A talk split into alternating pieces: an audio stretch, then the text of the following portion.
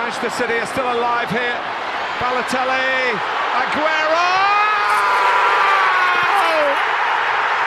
Salah! Oh wow! Oh! That is beyond special!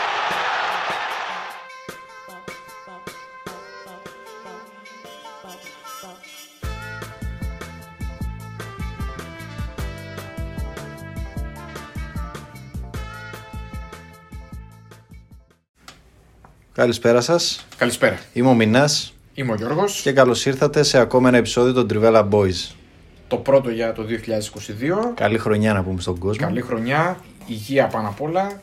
Τώρα όσοι το ακούνε φρέσκο καταλαβαίνουν τι γίνεται γύρω μας. Είναι δύσκολες οι εποχές. Όσοι θα το ακούσουν μετά από καιρό θα ξέρουν ότι αυτός είναι, δυ- είναι δύσκολη περίοδος για να αποφύγεις το, τον COVID. Ο ιστορικός του μέλλοντος μπορεί να το καταγράφει όμως αυτό. Ο ιστορικός Ότι το υγεία πάνω απ' όλα δεν είναι πλέον κλισέ. Ναι, ναι, ισχύει. Ότι όντως το, το εννοούμε. Και θέλαμε να κάνουμε αυτό το pod την προηγούμενη εβδομάδα. Αλλά Απλά είχαμε έρθει σε επαφές με κάποια κρούσματα, θέλαμε να είμαστε safe, ε, εν ώψη εορτών, εν ώψη μεγαλύτερων ε, γονέων, συγγενών, να μην να διασπείρουμε αποφύγουμε το- τον κίνδυνο. Ναι. Ναι. Τελικά δεν είχαμε τίποτα, ήμασταν υγιέστατοι, αλλά θέλαμε για να προφυλαχθούμε, οπότε Ναι. δεν πειράζει μια εβδομάδα αργότερα. Τι να κάνουμε. Και επειδή η δράση γενικά είναι λίγο ψηλοπαγωμένη αυτή τη, την περίοδο, πάρα πολλά μάτσα αναβάλλονται. Ε, Ομάδες πάνε στο γήπεδο και δεν έρχεται ο αντίπαλος στην Ιταλία. ναι, ε, γενικά δεν το περιμένει κανένας, ούτε και εμείς ούτε και κάποιος. Νομίζω το εύρος του, του προβλήματος αυτή τη στιγμή. Δηλαδή το κόπα Αφρικα περιμέναμε, αλλά. εντάξει, Και το Κόπα Αφρικα έχει πάρα πολλά κρούσματα. ναι, Δεν ξέρω ποιοι θα παίξουν, ποιοι δεν θα παίξουν. Ετοιμάζουμε και ένα άρθρο, αλλά. ναι. Και για όσους διαβάσουν το άρθρο, μια και το αναφέρεις, Ναι. εμείς μιλάμε by the book. Δηλαδή, χωρίς να δούμε σε τι κατάσταση είναι οι παίκτες, πώς θα φτάσουν, πώς θα έχουν COVID, ποιοι θα παίξουν, ποιοι δεν θα παίξουν. Γενικά αυτό το λέμε σαν συμβουλή, ιδιαίτερα στου παίζουν στοίχημα, ότι γενικά δεν είναι καλή περίοδο να παίζεις στοίχημα τώρα. Ναι, καλά κάνεις και το αναφέρεις γιατί όντως έχει πάρα, και πάρα πολύ γνωστή παίκτη. Δηλαδή, διάβαζα χθες έχει ο Μπαμεγιάνγκ, ας πούμε, από την Ναι, ναι. Καμπόν. Δηλαδή, άμα δεν θα παίξεις την Καμπόν και δεν ο Μπαμεγιάνγκ. Εντάξει, είναι η μισή ομάδα. Ναι, ναι. Μη. Επίσης υπάρχει και το άλλο σενάριο, να, να οι παίκτες να έρχονται από COVID, δηλαδή να επανέρχονται και να έχουν χάσει, ξέρω εγώ, 5, 6, 7 προπονήσει, 8, να μην έχουν ανάσεις ακόμη καλές. Δηλαδή το ότι είναι διαθέσιμοι παίκτες δεν σημαίνει ότι θα είναι σε καλή κατάσταση. Ναι, ισχύει και αυτό και το έχουμε δει και σε πάρα πολλές ομάδες στην Ευρώπη. Ναι, ναι. Γενικά ε, θα μπορούμε να πούμε ότι σε πρωταθλήματα που είναι κοντά ε, είναι στα όρια της αλλίωσης του πρωταθλήματος, δηλαδή ότι μπορεί να συμβούν πράγματα τα οποία δεν θέλει και τύχη το τι θα συμβεί. Παρ' όλα αυτά, τι να κάνουμε, οι εποχές είναι έτσι. Πρέπει να προσαρμοστούμε. θέλει τύχη, αλλά και αυτοί. Δηλαδή, θέλω να πω ότι και οι διοργανωτές σκέφτονται ότι κάποτε πρέπει να τελειώσει και το πρωτάθλημα. Εντάξει, η αλήθεια είναι ότι πρέπει να. δεν τους εντάξει, παίρνει δηλαδή. Δεν είναι, δεν είναι. Να Εντάξει, κάνουν πολλές είναι πολύ, αναβολές. το μόνο πράγμα που πρέπει να συμβεί ίσως είναι ότι κάπως πρέπει τα καλεντάρια να ελαφρύνουν για τους παίκτες γιατί πιέζονται πάρα πολύ. Και υπάρχουν πλέον πολλά έκτακτα γεγονότα. Δηλαδή τα καλεντάρια αυτά έχουν δημιουργηθεί με ψηλοέτοιμη εικόνα, ψηλοφίξ, ο χ- χρονικό περιθώριο του να ολοκληρωθούν τα πρωταθλήματα. Βλέπουμε τώρα ότι υπάρχουν θέματα. Και Δηλαδή- συνήθως, προ... όχι συνήθως, σίγουρα προ-πανδημίας. Ναι, είναι προ, είναι προ-COVID όλο. Δηλαδή αυτό. το να παίζεις Boxing Day και σε δύο μέρες ξανά και σε δύο μέρες ξανά και Ναι. σε δύο ξανά. Είναι εντελώς με, άλλο, Ναι. με άλλη φιλοσοφία. Προφανώς. Τέλος πάντων, τι να κάνουμε. Πρέπει να προσαρμοστούμε στα νέα δεδομένα. Η ζωή συνεχίζεται γιατί δεν γίνεται να κολλάμε πάντα στο παρελθόν. Και το σημερινό μας θέμα, γιατί το προσπεράσαμε λίγο, είναι ένα πολύ αγαπημένο θέμα. Και νομίζω πολύ ότι hot. είναι Hot. Έχω πολλούς φίλους οι οποίοι είναι υποστηρικτές αυτής της ομάδας. Είναι Manchester United. Παρομοίως. Πάρα πολλούς. Σκέτο Manchester United, δεν έχω να πω κάτι άλλο. Τελεία. Δηλαδή, Manchester το θέμα μας είναι United. Manchester United. Ε, το σκεφτόμαστε γενικά καιρό με το, με το Μινά να κάνουμε ένα ξεχωριστό pod για τι συμβαίνει με αυτήν την ομάδα, πώς έχει έρθει σε αυτήν την κατάσταση, τι φταίει, τι δεν φταίει, μήπως την κρίνουμε αυστηρά, μήπως δεν την κρίνουμε κλπ. Όλο αυτό το, το concept. Νομίζω ότι είναι κατάλληλη στιγμή, το κατάλληλο χρονικό σημείο. Νομίζω πάντως ότι η... παίρνω πάσα από αυτό που είπες και θέλω να πω ότι η United και η Barcelona είναι οι δύο πιο έτσι πολυσυζητήσιμες από τα μεγάλα κλαμπ. Θα κάνουμε και την Παρσελώνα, αλλά εγώ θέλω να δω πώς θα ολοκληρωθεί λίγο ο Γενάρης τι μεταγραφικές κινήσεις και τι πλάνο υπάρχει αυτή τη Όχι, στιγμή. να δω. εγώ αλλού, αλλού το πήγαινα. Εντάξει, για την Παρσελόνα είχαμε μιλήσει έτσι κι αλλιώς. Όχι, δεν το, λέω, δεν το λέω για τις Α, μεταγραφές. Δεν, ναι. δεν το λέω με αυτό το σκεπτικό. Απλά ε, νομίζω ότι είναι σε μια φάση αλλαγών η Μπαρσελόνα. Δηλαδή εν μέσω αλλαγών. Θέλω να δω πού θα καταλήξουν. Αν θα είναι πραγματικές αλλαγές ή είναι σαν να σοβαντίζουμε μια τρύπα τεράστια. Δηλαδή θέλω να το δω αυτό. Ναι, θα μπορούσε να πεις όμως ότι η United είναι μέσω αλλαγών. Άλλαξε προπονητή το βασικό. Είναι. Νομίζω όμως ότι η United έχει κατασταλάξει στην παρούσα χρονική φάση το τι θα συμβεί και τι δεν θα συμβεί. Και το καλοκαίρι θα είναι το καλοκαίρι των μεγάλων αλλαγών. Η Μπαρσελόνα έχει ξεκινήσει κάποιες διαδικασίες τώρα και θα ήθελα να δω πού θα καταλήξει. Νομίζω ότι και με την τελευταία αλλαγή προπονητή Ναι. έχω μια πλήρη εικόνα του τι συμβαίνει με τη United. Για τη United λες. Ναι. Ναι. Ε, Στην Μπαρσελόνα δεν έχω ακόμη εικόνα. Εντάξει. Στη, στην, καταρχήν στην Μπαρσελόνα θε- θεωρώ ότι έχουν ένα. Υπάρχει μια θολούρα στο μυαλό. Ε, Εγώ δεν μπορώ να καταλάβω πώς η Μπαρσελόνα κάνει μεταγραφές, αλλά αυτό είναι ένα άλλο θέμα. Ναι, και γι' αυτό σου λέω ότι η Μπαρσελόνα είναι μια άλλη κουβέντα. Ναι, δηλαδή λέ- ακούγαμε ότι δεν έχει λεφτά. Το καλοκαίρι δεν μπορούσε να, να υπογράψει παίχτε, δεν μπορούσε να κάνει register τους παίχτε για να παίξουν στο, στη La Liga. Και τώρα βλέπεις φέρνει το Φεράν τώρα κλπ. κλπ. Αλλά Εγώ- δεν είναι το θέμα εγώ- στην Μπαρσελόνα. ναι, εγώ βλέπω πάντως Ναι. ότι γενικά το συζητάνε πολύ αυτό. Είναι πολύ hot θέμα για το πώς πώς σκέφτεται να κάνει μεταγραφές στην Μπαρσελόνα ενώ χρωστάει. Νομίζω ότι δεν είναι της παρούσης, είναι μια πολύ μεγάλη κουβέντα και θα το κρατήσουμε ανοιχτό γιατί νομίζω ότι και αυτό θα είναι ένα θέμα το οποίο θα ενδιαφέρει το κοινό. Κλείνει η παρένθεση. Ωραία. Λοιπόν, Manchester United. Θα κάνω μια πολύ πολύ πολύ πολύ σύντομη αναδρομή στη, στο πώς φτάσαμε να μιλάμε με τη, στην αρχή του 2022 για τη Manchester United έχοντας ένα ποντ προβληματισμού και όχι θαυμασμού για τις Ναι, όχι επιτυχίες, praising pod. Ναι. τις επιτυχίες και την πορεία που ακολουθεί αυτή η ομάδα. Λοιπόν, να πούμε καταρχήν ότι η Manchester United χωρίζεται σε προ Alex Ferguson εποχή, σε Alex Ferguson εποχή και μετά Alex Ferguson εποχή. Να υπενθυμίσω σε πολλούς φίλους ότι η United μέχρι το 1986 που ανέλαβε ο, ο Σκοτσέζος ε, είχε μόλις 7 τίτλους. 7 πρωταθλήματα. Έτσι, δηλαδή καταλαβαίνουμε σε τι επίπεδα έφτασε η United στην περίοδό του. Η United είχε μεγαλύτερη ξηρασία σε εκείνη την περίοδο από αυτήν της Liverpool μέχρι, το, μέχρι το 20, από το 90 δηλαδή μέχρι το 20 Ε, που ουσ- κατέκτησε ουσιαστικά- το πρωτάθλημα ξανά. Ουσιαστικά είχε να δει μια. Πάνω από 30 χρόνια δηλαδή. είχε- η καλή φουρνιά ήταν η τελευταία καλή φουρνιά ήταν εκείνη που ήταν με το αεροπλάνο που Ναι. έπεσε με το τραγικό Busby δυστύχημα. balls. Ναι, και μετά που ανα... κάπως ξαναφτιάχτηκε και κατέκτησε και το πρωταθλητήριο κτλ. Εκεί ήταν, εκεί ήταν η τελευταία φουρνιά, μετά τέλος. Έπεσε και κατηγορία. Βεβαίως. Ε, πέρασε μια πολύ άσχημη περίοδος. Γενικά θεωρούνταν μεσαία, μεσαίας δυναμικής ομάδα για πολλά χρόνια. Και όταν έφτασε ο Φέργκισον που στην αρχή να πούμε επίσης ότι. Εντάξει, βέβαια άλλες εποχέ, άλλο ποδόσφαιρο τότε. Δηλαδή στην Αγγλία οι προπονητές αναλαμβάνανε μια ομάδα και μένανε για καιρό, για χρόνια, για δεκαετίες. Ένα ποδόσφαιρο που κινούνταν σε, σε άλλους ρυθμούς. Όταν ανέλαβε ο Φέργκισον υπήρχε μεγάλη αμφισβήτηση για, το, για, το, για τον ίδιο, για τη δουλειά που κάνει και την πορεία της, της ομάδας.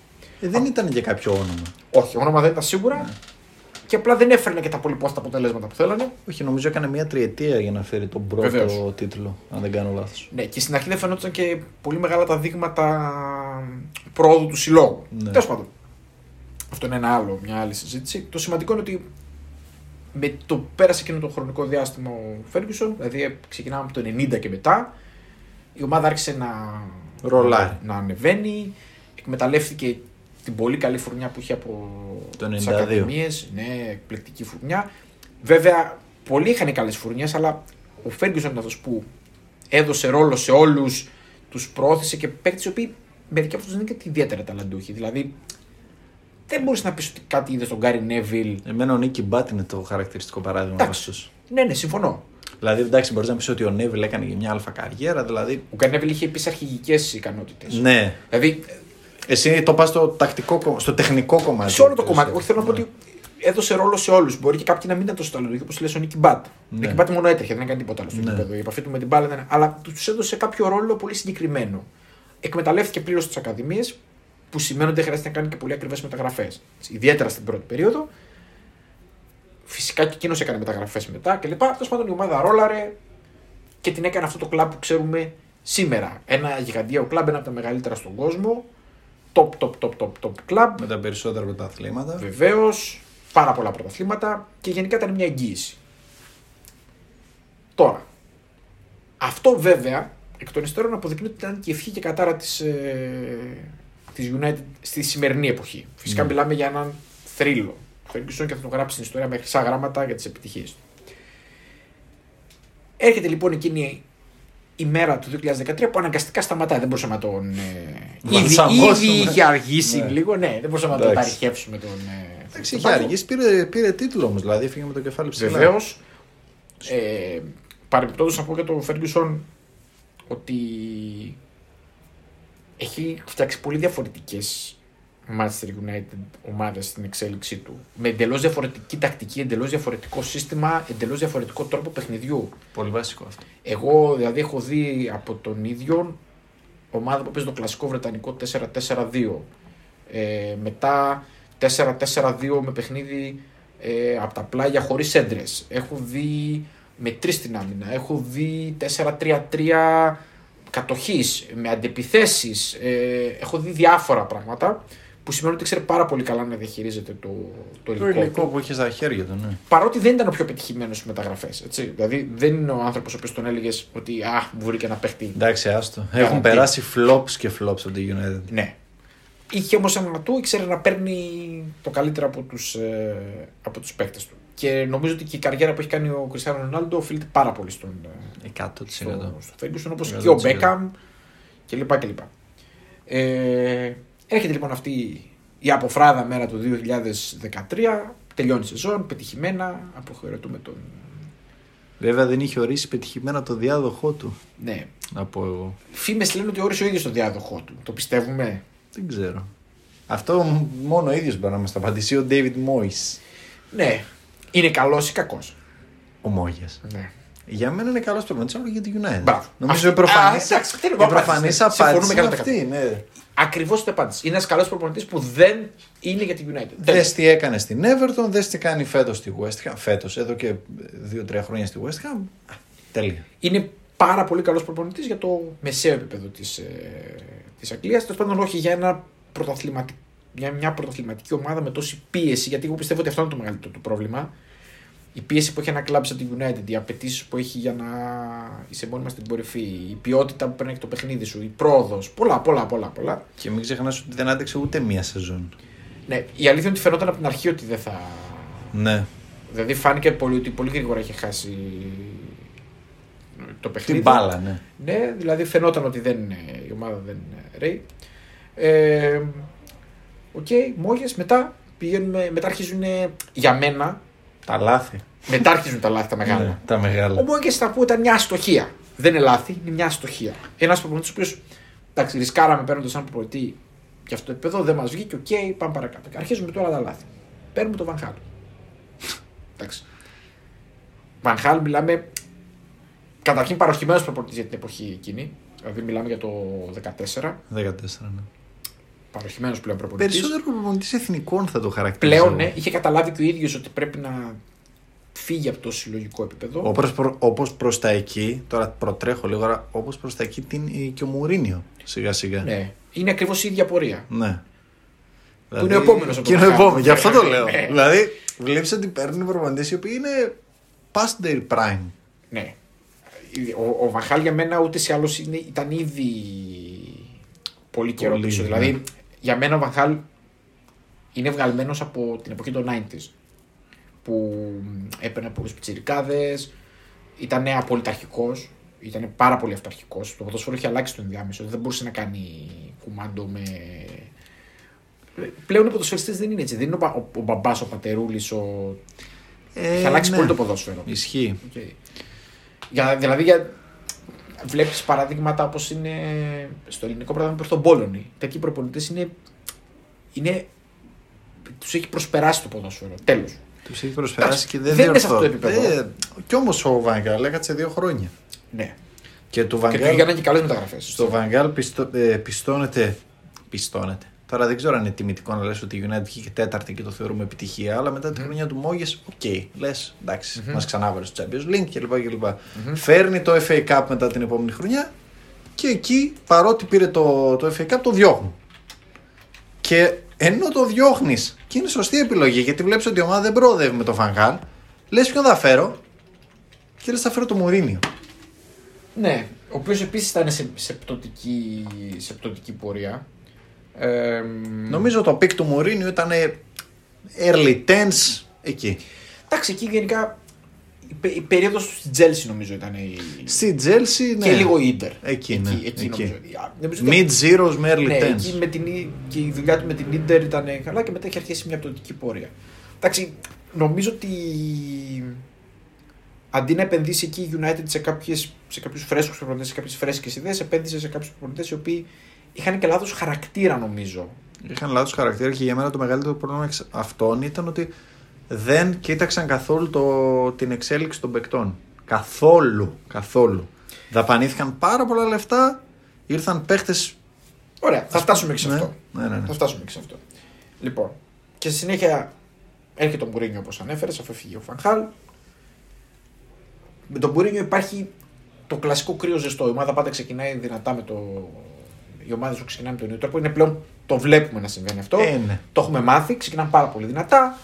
Γιατί με κάποιον τρόπο τους μπριζώνει τους παίχτες, τους βγάζει από μέσα τους μια πολύ μεγάλη ένταση, πίεση κτλ. Δεν δουλεύει παίχτε και κάποια στιγμή αυτό το πράγμα σκάει γιατί δεν μπορεί να δουλέψει έτσι μια ομάδα. Και οι παίχτες βγάζουν μια αντίδραση, δεν παίζουν πολύ καλά για τον προπονητή. Αρχίζει η ομάδα, έχει μια τοτική πορεία, αρχίζει να μαλώνει με τον κόσμο, με τα media, τα, τα έχουμε μάθει αυτά. Δημιούργησε μια τρελή εσωστρέφεια μέσα στη United. Στο σημείο που έφυγε, που έφυγε και ο, και ο Μουρίνιο και φτάνουμε στην πιο για μένα ακραία επιλογή του. Παίρνουμε υπηρεσιακό προπονητή το Solskjaer για 6 μήνες ήταν. Ε, ο Μουρίνο είχε φύγει το Δεκέμβρη του 2018, είχε έρθει ο για έξι Σόλσκερ μέχρι μήνες. το τέλος. Ουσιαστικά λίγο σαν δοκιμαστική περίοδος, λίγο να κρατήσουμε μετά σε μια, ένας τρίλος του, του Της συλλόγου. ομάδας, ναι. Σε, σε πολύ, με πολύ σέβας. Δηλαδή, όλοι είχαν μια, μια καλή άποψη για τον, ε, για τον Όλε Γκούναρ. Ε, ξεκινάμε, οκ, προφανώς φέρνει μια ισορροπία στην ομάδα, προσπαθεί να κρατήσει.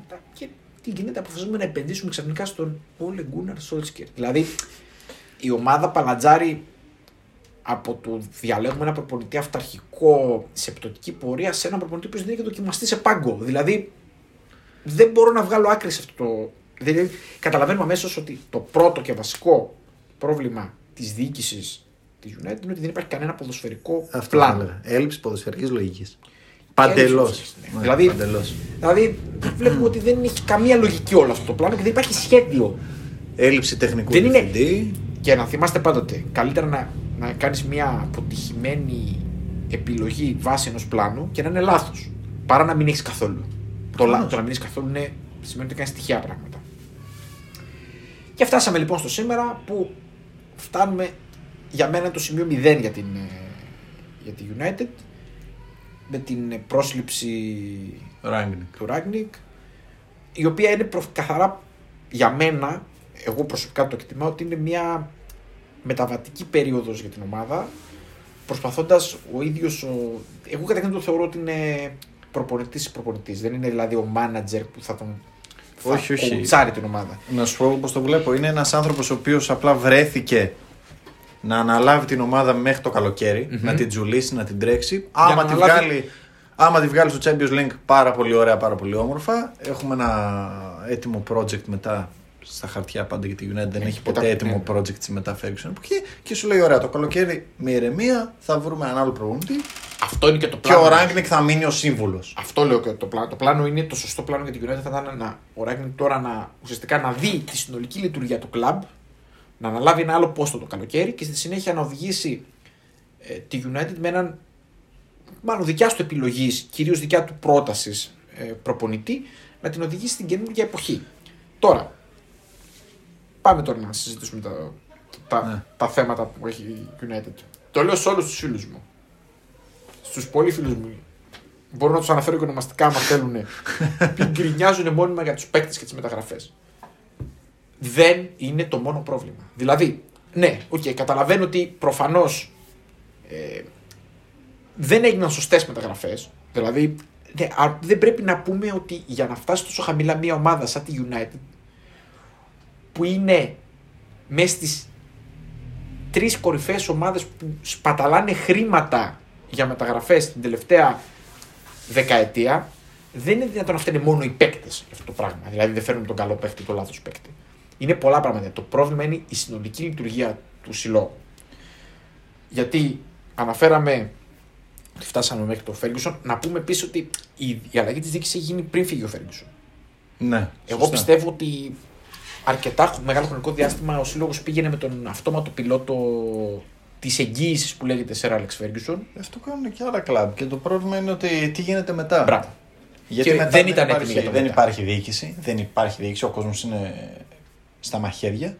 Όπως έχει αποδειχθεί πολλά Γιατί δεν υπάρχει πλέον η ασπίδα μπροστά από τη διοίκηση. Ακριβώς. Και, προσωπικότητα ε, του- Και δεν μπορείς να ρίξεις Πολιτή. πλέον τα προβλήματα κάτω από το χαλάκι. Βεβαίως. Και αποδείχθηκε ότι ο κόσμος πέρα από τα, τις διαμαρτυρίες με τα κίτρινο-πράσινα κασκόλ κλπ, κλπ. Ότι ο κόσμος ακόμα είναι σε, πώς το λένε, σε διαμάχη μετά το τελευταίο ντου που έγινε τον περασμένο Μάιο. Πότε ήταν. Η αλήθεια είναι ότι δεν έχουν αποδεχθεί οι φίλαθλοι της, της, της United την αλλαγή του καθεστώτος.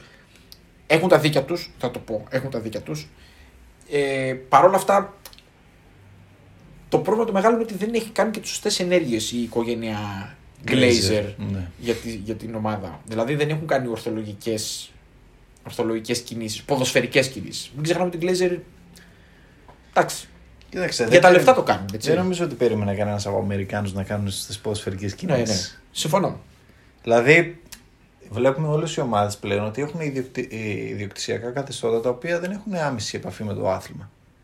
Μάλλον εκμεταλλεύονται απλά την οικονομική τους ε, κατάσταση, την καλή οικονομική κατάσταση, βρίσκουν ένα-δύο ανθρώπους, τους τοποθετούν σε κέρυες θέσεις, οι οποίοι έχουν αυτή την ποδοσφαιρική λογική που δεν υπάρχει στη United, γιατί δεν είναι μόνο η διοίκηση, είναι και το, το, το κάτω. Δεν γίνεται. Ο Woodward ήταν τραπεζίτης. Ναι, ναι. Δεν έχει καμία σχέση με το άθλημα. Βεβαίως. Και απομακρύνεται τώρα και αυτός που θα, το, θα αναλάβει τη, τη Είναι θέση επίσης. του. είναι επίσης επίσης τεχνοκράτης, ας πούμε. τεχνοκράτης, αλλά άσχετος. Οικονομολόγος. Τεχνοκράτης Ναι. οικονομολόγος. Λογιστής, τέτοια. Ο οποίος γνωρίζει και το Woodward εδώ και πόσα χρόνια κλπ. κλπ. Δηλαδή Ουσιαστικά αλλαγή προσώπου και όχι Αυτό. Ρόλου. ρόλου, ναι, σωστά. Ε, εγώ θέλω να πω τα εξής, για να τα βάλω σε κουκίδες λίγο τα πράγματα κάπως πιο, πιο μαζεμένα. Ο σύλλογος έμεινε πίσω σε πολλούς τομείς. Δηλαδή, έμεινε πίσω. Γιατί κοιτάξτε, και σε αυτό φταίει εν μέρη και ο Φέργκισον, διότι λειτουργούσε από άλλη εποχή. Είναι λογικό, έτσι. Δεν προέρχεται από την ίδια εποχή. Δεν περιμένεις από έναν άνθρωπο της ηλικίας του. να- Βεβαίως. Θα έπρεπε κάποιος δίπλα του να του Να πει ότι σκεφτεί. το ποδόσφαιρο Πλέον. προχωράει, ότι Ακριβώς. αλλάζει, ότι ανεβαίνει. Ενδιάμεσα ανέβηκε πάρα πολύ ο ανταγωνισμός. Ανέβηκαν πάρα πολλοί οι άλλες ομάδες. Δηλαδή, εντάξει, το πρώτο παράδειγμα είναι η City. Έτσι. Είναι Ε, πρόβλημα το ότι ανέβηκε ο ανταγωνισμός στην πόλη και το United έμεινε πίσω. Ναι. Κακά τα ψέματα. Επίσης ανέβηκε ο ανταγωνισμός και σε χαμηλότερης δυναμικότητας ομάδες. Δηλαδή, θέλω να πω το ότι εγώ σοκαρίστηκα που έμαθα ότι η United δεν είχε αναλυτή μέχρι φέτος. Ναι. Δηλαδή, εγώ πιστεύω ότι αν πάμε στην Super League, αυτό το πρωτάθλημα καρικατούρα για μένα, πιστεύω ότι έναν αναλυτή έχουν περισσότερες ομάδες. Εντάξει, όχι όλες, αλλά έχουν. Δηλαδή, μιλάμε για τη United, δεν μιλάμε για μια ομάδα τυχαία. Δεν είχε αναλυτή. Δηλαδή, πώς λειτουργούσε αυτή η ομάδα στον Ε, διάλογο. βλέπεις. Δηλαδή, ε, ε, εμείς ασχολούμαστε με, α- με analytics αυτή τη στιγμή. Πώς είναι ένας επαγγελματίας που δουλεύει στη United. Δηλαδή και, οκ, δεν έχει, ας πούμε, κάποιος, δεν του είπε κάποιος, δηλαδή κάποιος δεν έχει ιδέα από ποδόσφαιρο να του είπε, παιδιά, δεν έχετε αναλυτή, είναι δυνατόν. Μιλάμε για αστείο πράγμα. Γι' αυτό σου λέω ότι δεν υπάρχει πουθενά φως στο τούνελ. Επίσης, εγώ πιστεύω Εκεί ότι δεν πέρα. υπάρχει και scouting system και φαίνεται. Οι μεταγραφές γίνονται, οι μεταγραφές Προφανώς. γίνονται από hyping. Δημιουργείται ένα hyping, χρειαζόμαστε ένα παίκτη, προτάσεις manager, οικονομικά, Μα πουλήσουμε η United φανέλες. δεν έχει κάνει μια έξυπνη, έξυπνη προσθήκη. Ε, να πεις ότι είναι βασισμένη σε Και αυτό που πωλήσεις λες. δεν κάνει πλέον. Και πωλήσεις, ναι. Γιατί κάποια στιγμή έκανε καλές πωλήσεις. πωλήσεις. Δεν πουλάει. Δεν πουλάει και δεν, παίρνει, δεν αγοράζει Έκανε έξυπνα. ρεκόρ όταν τον πούλησε. Προφανώς, ναι. Από τότε νομίζω. Που τον πούλησε στο peak του. ε, Δεν μπορώ να θυμηθώ άλλο Αν από αυτό. εξαιρέσει το Λουκάκου που το Λουκάκου δηλαδή έδωσε 85 και πήρε τα, τα πήρε πίσω. ας Προσπάθησε πούμε. να πάρει πίσω τα λεφτά που Ναι, έδωσε. ε, σχεδόν τα πήρε αυτό. Δηλαδή δεν έβγαλε κάποιο παίχτη και τον πούλησε. Δεν πήρε κάποιον παίχτη με 15-20 εκατομμύρια και τον έδωσε 60. Δηλαδή δεν βλέπεις ότι, βλέπεις ότι η United χρυσοπληρώνει. Εδώ και 7 χρόνια χρυσοπληρώνει. Για Και πες δεν μας, παίρνει- ναι. για πες μας λίγο κάποιες από τις μεταγραφές που Ωραία. έχει κάνει το τελευταίο διάστημα και θα, επειδή αυτές οι μεταγραφές από ποια περίοδο τις έχεις Από περίπου; το 15-16 και Ωραία. ύστερα. Δηλαδή από την Μπορούμε να περίοδο κάνουμε Van Gaal. μια αξιολόγηση των χρημάτων που δόθηκαν και τι προσέφεραν στο σύλλογο και γενικά την πορεία τους από ποδοσφαιριστές. Ναι. Λοιπόν, έχω σημειώσει τις πιο ακριβές. Θα την κάνουμε, ναι, ναι. Θα την κάνουμε μια κριτική. Ματέο Νταρνιάν 18 εκατομμύρια. Γελάει ο κόσμος. Memphis Depay 34 εκατομμύρια. Εγώ δεν τον θυμάμαι καν με τη φανέλα της Ναι. United. Έπαιξε ελάχιστα. Να ξέρουμε κάτι, δεν σημαίνει απαραίτητα ότι μια μεταγραφή που έγινε δεν την αξιοποίησε ο σύλλογος. Δεν φταίει Προφανώς. πάντα ο παίκτης, έτσι. Μην λέμε ότι δεν, έκανε- δεν ήταν Προφανώς. κακός ο παίκτης. Δεν ήξερε ο σύλλογος πώς να αξιοποιήσει. τους Πρόσεξε, παίκτες. εδώ, είναι- εδώ μπαίνει και μια άλλη παράγραφος. Ότι, ε, ε, μια άλλη παράμετρο, συγγνώμη. Ότι μπορεί να ήταν σωστό το recruiting. Δηλαδή, Αλλά δεν είχαμε τα ήρθε εργαλεία. καλά ο παίχτη. Δηλαδή, ήταν σωστή η μεταγραφή. Δώσαμε 30 εκατομμύρια για να πάρει πολύ ταλαντούχο παίχτη, Ας εξτρέμ, πούμε, τα λεφτά winger. του- Τα λεφτά του Ντεπάι, εντάξει, μπορούσε να πεις ότι Ναι. είναι πολλά ή όχι, Λες αλλά πάντω οκ. ένας καλός παίκτη. Λες Το απέδειξε η οκ. καριέρα του. Γιατί είχε, πολύ, είχε πολλές προδιαγραφές και ναι, ήταν όντως καλός παίκτης, αλλά δεν αξιοποιήθηκε. Ναι. Και το μπαμ, το μπαμ το, το μεγάλο από αυτή τη μεταγραφική περίοδο είναι ο Μαρσιάλ. Ο, Ναι. Για τον οποίο δόθηκαν 60 εκατομμύρια. Ναι, ναι. Ένα top world class ταλέντο με potential στο Θεό και δεν αξιοποιήθηκε από κανέναν. Από ποιον δεν αξιοποιήθηκε, τον Μουρίνιο. Ναι. Τον, το Μαρσιάλ εντάξει είχε και τραυματισμούς. Ε, και μετά το, νομίζω από το 19 και μετά τον έφαγε το σκοτάδι. ναι.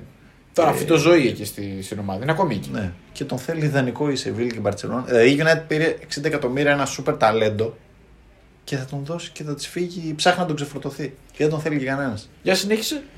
16-17. Α, ξέχασα και τον Morgan Σνάιντερλεν. 35 εκατομμύρια. Το είχα ξεχάσει αυτό τον παίχτη. Μου Από αναφέρει την το όνομα Everton. και το, το, βλέμμα μου, το βλέμμα μου πρέπει να δάκρυσε λίγο, ναι. Κάπου εκεί υπάρχει και ο Μαρουάν Φελαϊνί, αλλά δεν θυμάμαι σε ποια σεζόν ήταν. Μάλλον στην προηγούμενη, γι' αυτό δεν τον έχω. Προχωράμε. Δεν Λοιπόν, μιλάω όπως βλέπεις. 16-17. Ε, τώρα που μια και το έφερες. Ναι. Τι θέση παίζει ο Φελάινι. Για μένα. Για Τι σένα θε- ρωτάω. Τι θέση θα τον έβαζα. Όχι, πρόσεχε. ναι, εσύ. Τι θέση θα τον έβαζα Ναι, εγώ; πρόσεχε, θα, σου, θα σου θέσω το εξή κανόνα. Ο κανόνας είναι ότι πρέπει να παίξει οπωσδήποτε Ωραία. Σε έναν αγώνα που ξεκινάει. Δηλαδή δεν είναι ότι κυνηγάμε κάποιο αποτέλεσμα. Σε 4-4-1-1 second striker. Ναι, ξέρω, ξέρω γιατί. Και εγώ εκεί θα τον έβαζα. Ναι. Γιατί θα κάνει κάποιος τη σέντρα να προσπαθήσει να Ε, πάρει ναι. κάποια κεφαλιά. να κάνει Αυτό που κανένα έκανε, αυτό ήταν η τζέτζελο. τακτική Μουρίνιο. Όταν η ε, τακτική- αγωνόμασταν για το σκορ, τον βάζαμε μέσα να Αυτή κάνει, ήταν η εκεί, τακτική Μουρίνιο. να κάνει εκεί καμιά ανακατοσούρα μέσα στην περιοχή. Πάμε παρακάτω. ας Μην μιλήσουμε άλλο για το Φελαϊνί. Λοιπόν, 16-17 παίρνει. Πολ Πογμπά 105 εκατομμύρια. Okay. Επίσης, ισχύει το ίδιο για το Μαρσιάλ. Εντάξει, σε άλλη ηλικία. Αλλά... Το παίχτης ιδιόρυθμος χαρακτήρας. Επίσης δεν Νικηταριάν 42 εκατομμύρια. Καμένα λεφτά για μένα, ναι. Έρικ Μπαϊγί 38 εκατομμύρια. Μία παίζω 15 είμαι έξω. Αν είχα μια Παναγία τώρα θα έκλαιγε. εδώ πέρα. θα, κάνα- θα βγάζαμε λεφτά από θαύματα. Και ναι. Ζλάταν Ιμπρέμοβιτ ελεύθερος. Εντάξει. Οκ. Οκ. Ε, να υπενθυμίσω ότι είχε συμπέσει νομίζω και με Μπάστιαν Σβάινστάγκερ. Δηλαδή Καλά, το εντάξει. project της United ήταν να Το φέρω. Schweinsteiger, εντάξει, το θυμάμαι. Δεν πρέπει να παίξει καθόλου ο Schweinsteiger, έτσι. Ε, έπαιζε με και στόπερ. δεν δηλαδή Ε, Ήταν παλέμαχος τον Ναι, πήγε στην ναι. τέτοια. θυμάμαι τη United να, να Και μπορούσε- χαροπαλεύει. Νομίζω ότι τον μπαίναγα και εγώ στα sprint. Να Αυτό δεν είναι πολύ χαροπαλεύει με second striker το Φελαϊνί και ξέρω εγώ το, το Σβάινι από πίσω. Δηλαδή κο, κομικά, κομικά πράγματα. Λοιπόν, 17-18 έχει έρθει πλέον ο... Υπάρχει μάλλον ο Μουρίνιος στον πάγκο και η United φέρνει Αλέξης Σάντζε 34 εκατομμύρια.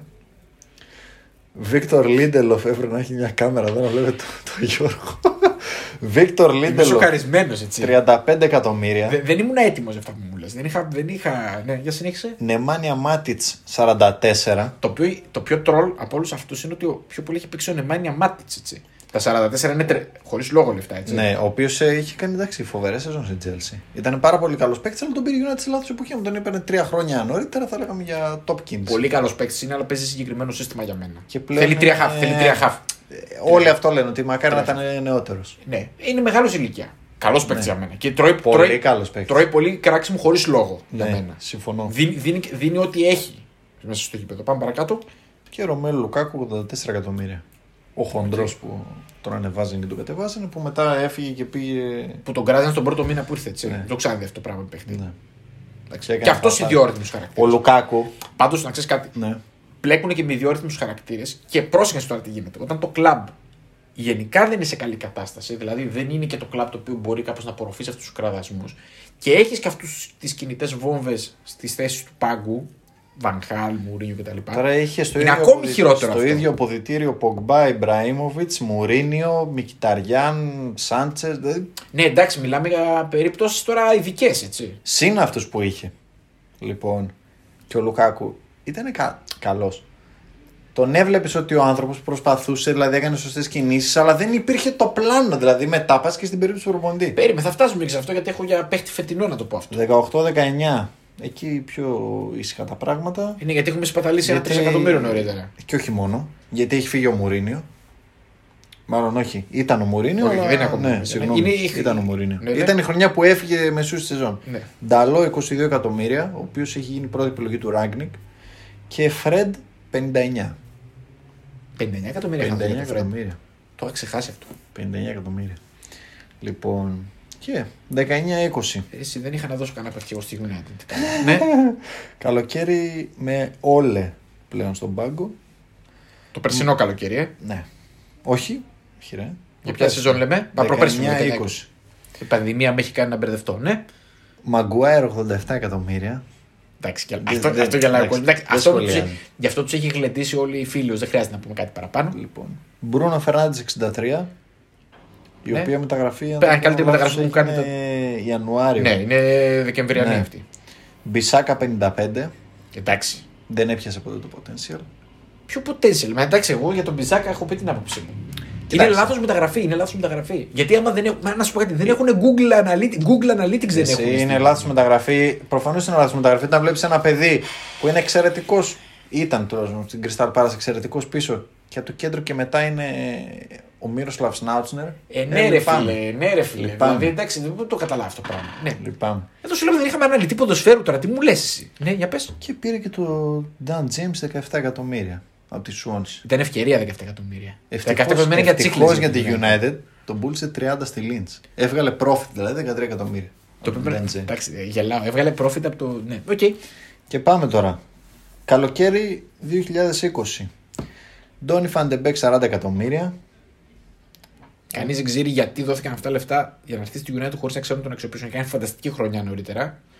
Οι αναλυτές του Twitter, δηλαδή άνθρωποι οι οποίοι εργάζονται σε ομάδες, αν εργάζονται, δεν ξέρω κι εγώ, Β' Νορβηγίας, λέγανε ότι ρε παιδιά που θα χωρέσει.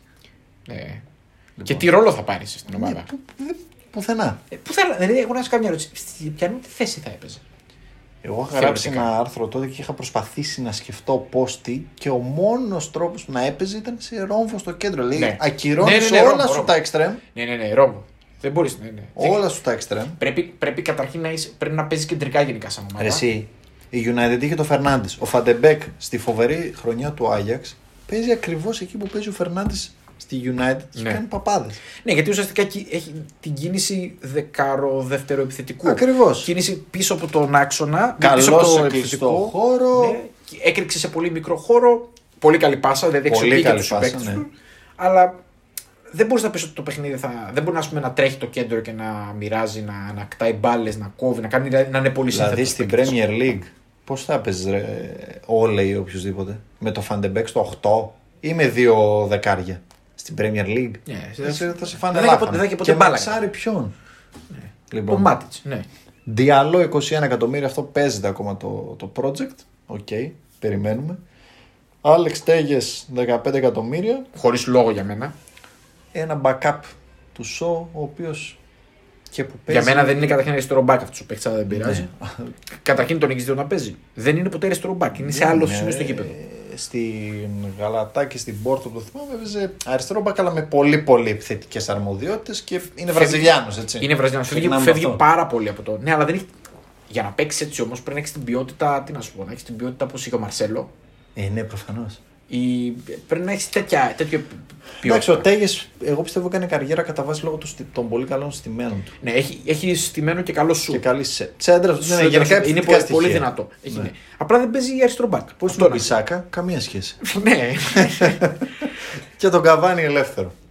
Εντάξει. πάλι μια καλή μεταγραφή. Αυτή είναι καλή μεταγραφή. Ναι. Από όλες αυτές δηλαδή είναι πολύ μετρημένες οι καλές μεταγραφές. Και είναι αυτή που είναι η ελεύθερη. Και πάμε τώρα στο καλοκαίρι μας. Πέρασε. Το φετινό. Κριστιανό Ρονόλντο 15 εκατομμύρια. Βαράν 40 και Σάντσο 85. Ωραία. Λοιπόν, από πού θες να ξεκινήσω; Ε, τι, από πού θες να Για ξεκινήσω; μένα, για μένα πρέπει Δηλαδή, να... τι, θε- τι περιμένεις, τι περιμένει ακριβώς να ακούσει ο κόσμος; Δηλαδή, τώρα που τα βάλαμε κάτω στο χαρτί και τα ακούσαμε, γιατί και εγώ τώρα τα ακούω έτσι. Δεν χρειάζεται καν να σχολιάσει, μιλάει μόνος του ο πίνακας που μόλις μας περιέγραψες. Είπαμε δεν υπάρχει διοίκηση. Είπαμε δεν υπάρχει αναλυτής. Είπαμε δεν υπάρχει Στόχευση πλάνο. σκάουτερ. Είπαμε δεν υπάρχει director of football. Ε, μετά όλα πάνε στον προπονητη Όταν οι προπονητές παίρνουν ή ε, έχουν τέλος πάντων στα χέρια τους αυτούς τους λίγους ταλαντούχους παίχτε που έχει αγοράσει ή έχει παράξει αυτή η ομάδα και δεν μπορούν να τους αξιοποιήσουν Βλέπε Μαρσιάλ, βλέπε Ράσφορντ. Ναι, γιατί δεν είναι, δεν είναι ένας. Δεν είναι ένας. Πολλοί. Βλέπε Ντεπάι, βλέπε Φαντεμπέκ, βλέπε, βλέπε, βλέπε. βλέπε. Εντάξει, και επίσης κάτι άλλο. Okay, εμείς μπορεί να είμαστε, επειδή εμείς τώρα μιλάμε για τη United και τα κριτήρια μας είναι πάρα πολύ αυστηρά. Δηλαδή, όταν λέμε αυτά τα λεφτά τζάμπα που δόθηκαν εκεί να κάνανε. Προφανώς δεν είναι χαζοί. Κάτι βλέπουν σε αυτούς τους παίκτες. Οι παίκτες δεν είναι project που είναι για πέταμα. Ε, ναι, εννοείται. Θέλω να πω ότι δεν μπορεί κάποιο κάποιος από αυτούς τους παίκτες να μην αξιοποιήθηκε και να είναι πολύ συγκεκριμένοι παίκτες οι οποίοι αξιοποιήθηκαν. Επίσης έχει πολύ, έχει πολύ να κάνει με το ότι αυτές οι μεταγραφές ήταν μεταγραφές hyping. Δηλαδή ένας παίκτης αποκτάει φήμη, ε, τον προτείνει πολύ manager και τον παίρνει United. Από αυτούς τους παίκτες που ανέφερες τόση ώρα, θυμάμαι ότι όταν είχε γίνει η μεταγραφή του Φερνάντε, ο κόσμος έκραζε. Το οποίο είναι πολύ Ναι, αστείο, διότι ναι. ο, ο Μπρούνο Φερνάντε έχει δώσει πάρα πολλά πράγματα στην ομάδα. Όχι, όποιος έβλεπε τον Μπρούνο ήξερε τι, τι παίρνει η United. Και φαινόταν και φάνηκε από την αρχή. Απλά ξέρεις ποιο είναι το πρόβλημα. Το έχω συζητήσει και με φίλους μου που είναι United και μου το τονίζουν και οι ίδιοι και είναι και πάρα πολύ σωστοί. Έρχονται καλοί παίχτες, παίζουν καλά στην αρχή και σταδιακά γίνονται χειρότεροι. Ναι, γιατί; Γιατί Τους τρώει προφανώ μάγκα. ναι, γιατί προφανώς δεν υπάρχει τρόπος αξιοποίησης. Και δεν υπάρχει τρόπος αξιοποίησης ούτε από το κλαμπ, ούτε από τον προπονητή, ούτε από το σύστημα. Δηλαδή θέλω να πω το ότι ούτε μπαίνουν σε κάποιο σύστημα, ούτε το σύστημα φτιάχνεται ώστε να τους αξιοποιήσει. Να σου πω για μένα ποιο είναι το, το χειρότερο. Βλέπεις αυτές τις μεταγραφές εγώ τώρα μπροστά μου και λέω τι ηλικία έχει, ας πούμε, ο Μαρσιάλ, π.χ. 20. Τι ηλικία έχει ο Ντεπάη, 20. Ο Σνάιντερλαν γιατί να έρθει, π.χ. Μετά βλέπεις, φέρνει τον Ιμπραήμο που είναι 30 πόσο χρονών. 36. Ε, το Μικηταριάν. Ε, δηλαδή δεν υπήρχε στόχος. Βλέπεις τη Λίβερπουλ, την τωρινή και βλέπεις ότι όλοι έχουν μία ηλικία. Είναι σε μία ηλικία. Ο Μανέ, ο Σαλάχ, ο Φιρμίνο έχουν ένα με δύο χρόνια διαφορά μεταξύ τους. Ο Βαντάικ, ο, ξέρω εγώ, ο Ρόμπερτσον. Βλέπεις παίχτες οι οποίοι. Βλέπεις μεταγραφές οι οποίες γίνανε στοχευμένα. Ναι. Η United δεν είχε πλάνο. Έπαιρνε, έπαιρνε, έπαιρνε, έπαιρνε. Τι παίρνεις, Χτίζεις νεανικό κορμό και τους μπολιάζεις με έμπειρους; Φέρνεις έμπειρους για short term επιτυχίες και βλέπουμε; Κάνω και τα δύο με μια σωστή Κάνω ποσόστοση; και- Δεν υπάρχει. Όχι. Η United αγόρασε στην τύχη. Στην τύχη και με βάση αυτό που Επίσης- είπες, με το hype. Φαίνεται, γιατί εγώ θέλω να πω. Εγώ θέλω να κάνω τρία σχόλια για φέτος. Γιατί μιλάμε για την τωρινή εικόνα. Το ένα είναι ότι ε, φαίνεται ότι δεν υπάρχει καμία στόχευση διότι φέτος η ομάδα φώναζε ότι χρειάζεται ένα κεντρικό χαφ που μπορούσε να έχει 1200 χαρακτηριστικά και να κολούσε στην ομάδα. Δηλαδή υπήρχε και ποσοτικό πρόβλημα. Ήθελες να είναι γρήγορος, θα μπορούσε να τον πάρεις αμυντικογενή για να σου ανακτά την μπάλα, να τον πάρεις λίγο πιο γρήγορο, πιο δημιουργικό να παίζεις στο 8. Είχες πολλές επιλογές. Όπως βλέπεις, η ομάδα απέκτησε έναν έξω δεξιά, έναν επιθετικό στα τελειώματα και ένα στόπερ που δεν γίνονταν να μην πάρει στόπερ. Προφανώς. Φώναζε όλη η ομάδα Προφανώς. ότι χρειάζεται στόπερ γιατί έχουμε δώσει 85 για τον Μαγκουάιρ και είμαστε ζώρικοι. Παίρνουμε το Βαράν που θεωρείται καλή μεταγραφή, ευπαθή βέβαια στους τραυματισμούς, το ξέραμε και ρίσκο για το να παίξει την Premier League. Okay. Θεωρείται καλή μεταγραφή και εγώ τη θεωρώ Όχι, καλή ήταν- μεταγραφή. είναι, εγώ ακόμη Είναι καλή πιστεύω ότι είναι μεταγραφή. καλή μεταγραφή. Αν αντέξει τους ρυθμούς και το, το σώμα του, θα είναι σούπερ μεταγραφή και έχει χρόνο ακόμα. Και επειδή είναι και στο όπερα αντέχει να παίξει και σε Ναι. μεγαλύτερη ηλικία. Εγώ δύο σχόλια θα κάνω. Το πρώτο το μικρό μου και μετά θα το συζητήσουμε. Το ένα είναι για τον Σάντσο. Εγώ βλέπω στο Σάντσο αυτό που έλεγε γιατί πρέπει να φύγει ο Σόλσκερ. Του λέει ο Σάντσο λέει, μου λέγανε όλοι ότι παίζει, δεν είναι, παίζει, χα, παίζει χάλια, παίχτη πήρα, τι παλτό κτλ. Παιδιά δεν έχω ξαναδεί παίκτη που να μπαίνει στο γήπεδο και να μην έχει ιδέα του τι πρέπει να κάνει. Όχι ο ίδιος. Η ομάδα. Δηλαδή, Εκεί θα το καταλήξω σε εξηγώ. λίγο. Δηλαδή, είσαι εσύ ένας παίκτης σαν τον Σάντσο. Έρχεσαι από μια ομάδα που είναι η Dortmund. Η οποία λειτουργεί και δουλεύει με το σύστημά της. Βλέπεις ότι υπάρχουν συγκεκριμένοι ρόλοι στην ομάδα. Και πώς φαίνεται ο παίκτης ότι μπαίνει μέσα στο γήπεδο και δεν έχει καμία οδηγία. Δηλαδή, παίζει εξωδεξιά. Τι, τι θέλει από αυτό ο προπονητής του; Θέλει να συγκλίνει, θέλει να σουτάρει, θέλει να πάει στο ένα εναντίον ενό, θέλει να σεντράρει, θέλει να γεμίσει την περιοχή. Χίλιους τρόπους και να παίξει. Πλέον το ποδοσφαίρο δεν είναι παίζω, μπαίνω μέσα και παίζω. Προφανώς. Και μάλιστα σε Δεν παίκτες- είμαστε στα 80s. Και μάλιστα παίξει σαν τον Σάντσο που, που τα κύρια τους χαρακτηριστικά είναι η ταχύτητα, η άμεση. Ένας... Ναι, η, η, η, άμ- η άμεση τους κίνηση, η άμεση τους συμμετοχή στο παιχνίδι κτλ. Που θέλουν και περισσότερο χρόνο ώστε να βρεθούν με τους υπόλοιπους. Δεν είναι ότι θα πάρω την μπάλα και θα κάνω τα μαγικά μου. Ε, φαινόταν αμέσως ότι ο παίκτης δεν είχε οδηγίες. Δεν ήξερες. Δηλαδή τον έβλεπα στη μία φάση πήγαινε στην, στη- στο πλάι, μετά πήγαινε στην Ψάχνονται, περιοχή. ψάχνονται μόνοι τους. Και από εκεί κατάλαβα ότι πλέον πρέπει να φύγει οπωσδήποτε ο Σόλσκερ. Οκ, το ένα είναι αυτό. Να κάνω και εγώ το σχόλιο μου για τον Βεβαίως. Σάντσο. Δεν υπάρχουν. Προ- προφανώς, Αυτό είναι που είπες το, το βασικό. Δεν υπάρχουν αυτοματισμοί. Δεν υπήρχαν ούτε με το Βαγγάλ, ούτε με το Μουρίνιο, ούτε με το Σόλσκερ. Η, απλά ο Σόλσκερ έμεινε γιατί τον σώζανε κάποια. το individual talent, αυτό που λέμε η ατομική ποιότητα των Ναι. παιχτών. Λοιπόν. Και, και πιθανόν να ήταν και καλός, μάλλον ήταν καλός χαρακτήρας. Ναι, Ήταν πρόσεξε. δηλαδή αγαπητός. Να το, θα την πω την κακία μου τώρα, αλλά νομίζω ότι θα συμφωνήσουν αρκετοί. Ήταν και λίγο τσιράκι τον, τον, α- τον άνωθεν. Ήτανε, μα να σου πω ότι αυτό ήθελε να κάνει. Ισορροπιστής ήταν. Εγώ νομίζω ότι ο ρόλος του ήταν ισορροπιστικός. Δηλαδή ήταν μια ισορροπία μεταξύ φιλάθλων, διοίκησης και παιχτών. Ναι. Οι παίχτες είχαν βρει ένα, έναν άνθρωπο που ήταν πολύ καλός μαζί τους. Εγώ πιστεύω ότι ήταν πάρα πολύ καλός. Παραπάνω από ό,τι έπρεπε. Δηλαδή. Στα όρια του παιδαγωγού. Μπράβο. Ναι. Ε, Καλός πατερούλης εκεί, μας αγαπάει, τον αγαπάμε, περνάμε καλά, αφήνε κτλ. Ψήλο, παι- μια παίζουμε, μια δεν παίζουμε, έχουμε ταλέντο ατομικό, καθένα Ε, τα ναι. δικά του κτλ. Η διοίκηση είχε βρει την ησυχία της γιατί βάλαν μπροστά ένα θρύλο του συλλόγου. Δεν υπήρχε πίεση για μεταγραφές. Ναι, Ο κόσμος αγαπούσε τον παίχτη γιατί θυμάται και το παρελθόν. Ναι. Και σου λέει εντάξει, πολλοί λέγανε στη, ακόμα. στραβή, στη στραβή θα τα ρίχνανε πάνω, το ξέραμε αυτό. Πολλοί λέγανε, ναι, ήταν και σίγουρο και το αποκούμπι και πάρα πολλοί λέγανε ακόμα ότι εντάξει, βελτιώθηκε η ομάδα. Ναι, την πήγε σε ένα σημείο, αλλά μέχρι εκεί. Εκεί πέρα να λάβει άλλος. Φάνηκε ότι δεν μπορεί. Ναι. Λοιπόν, Και οι φίλαθλοι απ' την άλλη λέγανε να του δώσω μια ευκαιρία. Είχαν φάει και πολύ άσχημες καταστάσεις με το, με το Βανχάλ και τον Μπουρίνιο. Λέω να του δώσουμε μια ευκαιρία κτλ. Γι' αυτό είπε- δίκασε και τον κόσμο ότι αν πρέπει να φύγει ή όχι το καλοκαίρι, πριν έρθουν τα αποτελέσματα. Δηλαδή έπρεπε να φτάσουμε στο απροχώρητο για να καταλάβουν όλοι ότι με τον Σόλτσκερ δεν γίνεται καμία πρόοδος γιατί. λοιπόν Ε, για να και κλείσω πες για για το τον Σάντσο, ναι. Ο Σάντσο έχει και το εξής μείον, το οποίο δεν είναι τόσο τακτικό θέμα, ότι δεν είχε κάποιον αξιόλογο back από πίσω του, δεν έχει κάποιον. Δηλαδή, ειδικά όταν παίζεις δεξιά και έχει Σωστό, τον Πισάκα. πολύ σωστό. Δηλαδή στην Dortmund και εντάξει στην Bundesliga προφανώς και είναι μεγαλύτερη χώρη. Δηλαδή στην Premier League είναι πιο κλειστή. Είναι, το έχει πει και ο ίδιος σε δηλώσεις ότι δεν μπορώ λέει, να προσαρμοστώ στο ρυθμό ακόμα. Εγώ του δίνω χρόνο. Γιατί είναι σε καλή ηλικία, είναι πολύ μικρός, είναι Βρετανός που σημαίνει ότι Εγώ, κουτσά πι- στραβά θα εγώ πιστεύω ότι εγκληματιστεί. αν βρει ένα καλό προπονητή η United που βρει τρόπο να τον αξιοποιήσει, θα είναι πάρα πολύ καλός ο Σάντσο. Ναι, Να τον φτιάξει. Όπως Το πρόβλημα- φτιάχνει ο Γκουαρδιόλα παίχτης της City. προφανώς. Που τους διαμορφώνει. Ο Πέπ είναι ο καλύτερος σε αυτό το πράγμα. Να παίρνει ε, παίχτες που ήδη έχουν την πρώτη ύλη και να τους απογειώνει. Όπως έκανε ας πούμε, το Στέρλινγκ. Λοιπόν, Πώς δεν έκανε το γίνεται ο Foden. Στέρλινγκ. Το Άλλο, ναι, παι- άλλο, εννοείται. άλλος παίκτης. Εννοείται. Άλλος παίκτης. Μέχρι και το Φεράν τώρα έκανε. Α, αυτό Το είναι άλλο Ζεσού κουβέντα. που τώρα τον βλέπεις να πει στο πλάι. Προφανώς. Ε, φοβερά πράγματα έτσι. Δεν γίνεται ο Σάντσο να μην μπει σε ένα καλούπι. Δηλαδή, να έρθει ένας προπονητής και να πει: ε, Ωραία, θα παίξουμε. Τι παίζει ο Ράγκρινγκ, 4-2-2-2. Ωραία.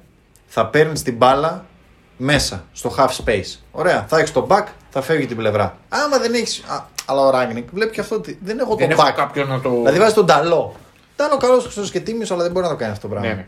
Οπότε τι θα κάνει ο Σάντσο, θα την πάρει την μπάλα και θα πάει στο ένας μένο, στο ατομικό κλπ. κλπ. Και θα, Αυτό φανεί, είναι η κα- και United. θα φανεί κακός. Και θα φανεί κακός. Αυτό είναι η United. Ναι. Συμφωνώ, συμφωνώ. Αυτό είναι. Δεν έχει ούτε το back και προφανώς δεν έχει προσαρμοστεί ακόμα. Αλλά εγώ πιστεύω ότι το project Sancho έχει ακόμα μια. έχει χρόνο. Εγώ, εγώ πιστεύω ότι άμα βρεθεί κατάλληλος προπονητής, υπάρχουν πολλοί από αυτούς τους παίκτες που τώρα τους χλεβάζουν ο κόσμος. Εγώ δεν χλεβάζω κανέναν.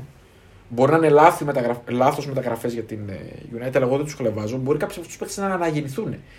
Γιατί δεν υπάρχει κάποιος να τους αξιοποιήσει. Δηλαδή, το πρώτο χαρακτηριστικό παράδειγμα είναι ο Φρεντ. Ο Φρεντ είναι καλός Προφανώς. παίκτης. Ο Φρεντ τον βρίζανε όλοι στη United οι φίλαθλοι και τέτοια και ο κόσμος. Γιατί δεν ήταν καλός. Εγώ λέω τι εννοεί, τι εννοείται ρε παιδιά. Λέω. Για ο παίκτη αυτός δεν περιμένεις από τον Φρεντ. Ο Φρεντ είναι ένα εργαλείο στο κέντρο. Αν βρεις έναν τρόπο να τον αξιοποιήσεις καλά στο κέντρο, θα, θα είναι, είναι πάρα πολύ καλός παίκτης. Ε, Ε, να σου πω και εμένα την- ποια είναι η μεγαλύτερη μου φοβία αυτή τη στιγμή στη United. Σαν ατομικό παίχτη. Ο Greenwood. μ. Ο οποίος φυσικά πέφτει πάνω στο Ρονάλντο. Περίμενε, αυτό είναι το επόμενο θέμα μας. Θα γίνουμε κακοί. Γιατί Έκανα τώρα- το, Τώρα, το- α, την και πάμε, και, προοικονομία. πάμε, και πάμε στο τελευταίο μας θέμα που νομίζω ότι είναι και το, και το κορυφαίο και έτσι θα ολοκληρώσουμε νομίζω τη συζήτησή μας. Ο ελέφαντας στο δωμάτιο που λέμε. Ναι, Πέρα από το ναι, να ναι, το ναι. μιλήσουμε. Η μεταγραφή Αλλά, ναι. Κριστιανό Ρονάλντο. Ήταν το τρίτο θέμα που θα ήθελα να δείξω. Εμείς τα λέγαμε και δεν το λέω για να πούμε ότι α, εμείς το. Δεν είμαστε σα τα λεγάκιδες. Ναι. Ναι. Απλά βλέπαμε να συμβαίνει κάτι το οποίο ήταν προφανές. Ότι Έλλειψη, σε, αυτό, έλλειψη σε, όλα ποδοσφαιρικής αυτά, λογικής. σε όλα αυτά τα προηγούμενα που έχουμε συζητήσει μέχρι τώρα, δηλαδή σε μια ομάδα που δεν ξέρει να τον αξιοποιεί, την έλλειψη ποδοσφαιρικής λογικής, πλάνου, προπονητή, όλα, όλα, όλα, όλα ε, που έχουμε συζητήσει, έρχεται από πάνω το κερασάκι στην τούρτα, το οποίο κάνει ακόμη χειρότερη την κατάσταση, ήταν η μεταγραφή του Ρονάλντο. Μεταγραφή που έγινε για να μην τον πάρει η City, για να πουλήσουμε φανέλες, γιατί μπορούσαμε, γιατί ήταν φτηνός, όλα αυτά μαζί. Δεν Γιατί ξέρω. είναι ο Ρονάλντο. Γιατί είναι ο Ρονάλντο, δεν ξέρω. Γιατί τον αγαπάμε. οκ. Ε, σημασία έχει ότι είναι η σταγόνα που ξεκύλησε για μένα το ποτήρι και νομίζω ότι το μόνο καλό που μπορεί να κάνει είναι ότι επέσπευσε κάποιες διαδικασίες που γίνονται αυτή τη στιγμή στη United. Δηλαδή φάνηκε αμέσως τα προβλήματα της United. Το πρώτο και κυριότερο είναι ότι μπέρδεψε όλους τους ρόλους που είχαν μπροστά. Όλους αυτούς τους ρόλους που είχαν. Ε, ότι. είναι εμφανές και τώρα που έφυγε ο Σόλσκι ότι είναι Ναι, ναι, μπερδεμένη ναι, η ναι, ομάδα. ναι, ναι. Ε, αναγκάζει, αναγκάζει την ομάδα να παίζει με συγκεκριμένους τρόπους. ώστε να χωρέσει και Για να να χωρέσει ο αξιοποιηθεί, να Ρονάλντο. αξιοποιηθεί καλύτερα. Ε, που Γιατί η ομάδα να- δεν ήταν έτοιμη να το κάνει αυτό. Είναι αυτό που σου έλεγα και συγγνώμη που σε διακόπτω, αυτό που σου έλεγα εκτός αέρα, ότι ε, δεν γίνεται η United να, να παίξει με ένα φορ και να είναι ο Ρονάλντο, γιατί μπορεί να πρεσάρει. Μα αυτό που λέγαμε και εκτός αέρα είναι ότι είναι ο, ο χειρότερος παίκτης στην Premier League με διαφορά του δεύτερου στο πρεσάρισμα. Ναι, όσο Ο καραμέλα επιθετικός. και αν έχει γίνει αυτό, είναι πρόβλημα. Ναι, γιατί η United δεν είναι μια ομάδα η οποία. Ε, στην Premier League επίσης δεν είναι ότι θα κρατήσει την κατοχή και θα την κάνεις ό,τι θες. Στην Premier League πρέπει να δώσει μάχη για κάθε μπάλα. Μιλάμε για το πιο Ναι. ανταγωνιστικό πρωτάθλημα, έτσι. Έτσι είναι.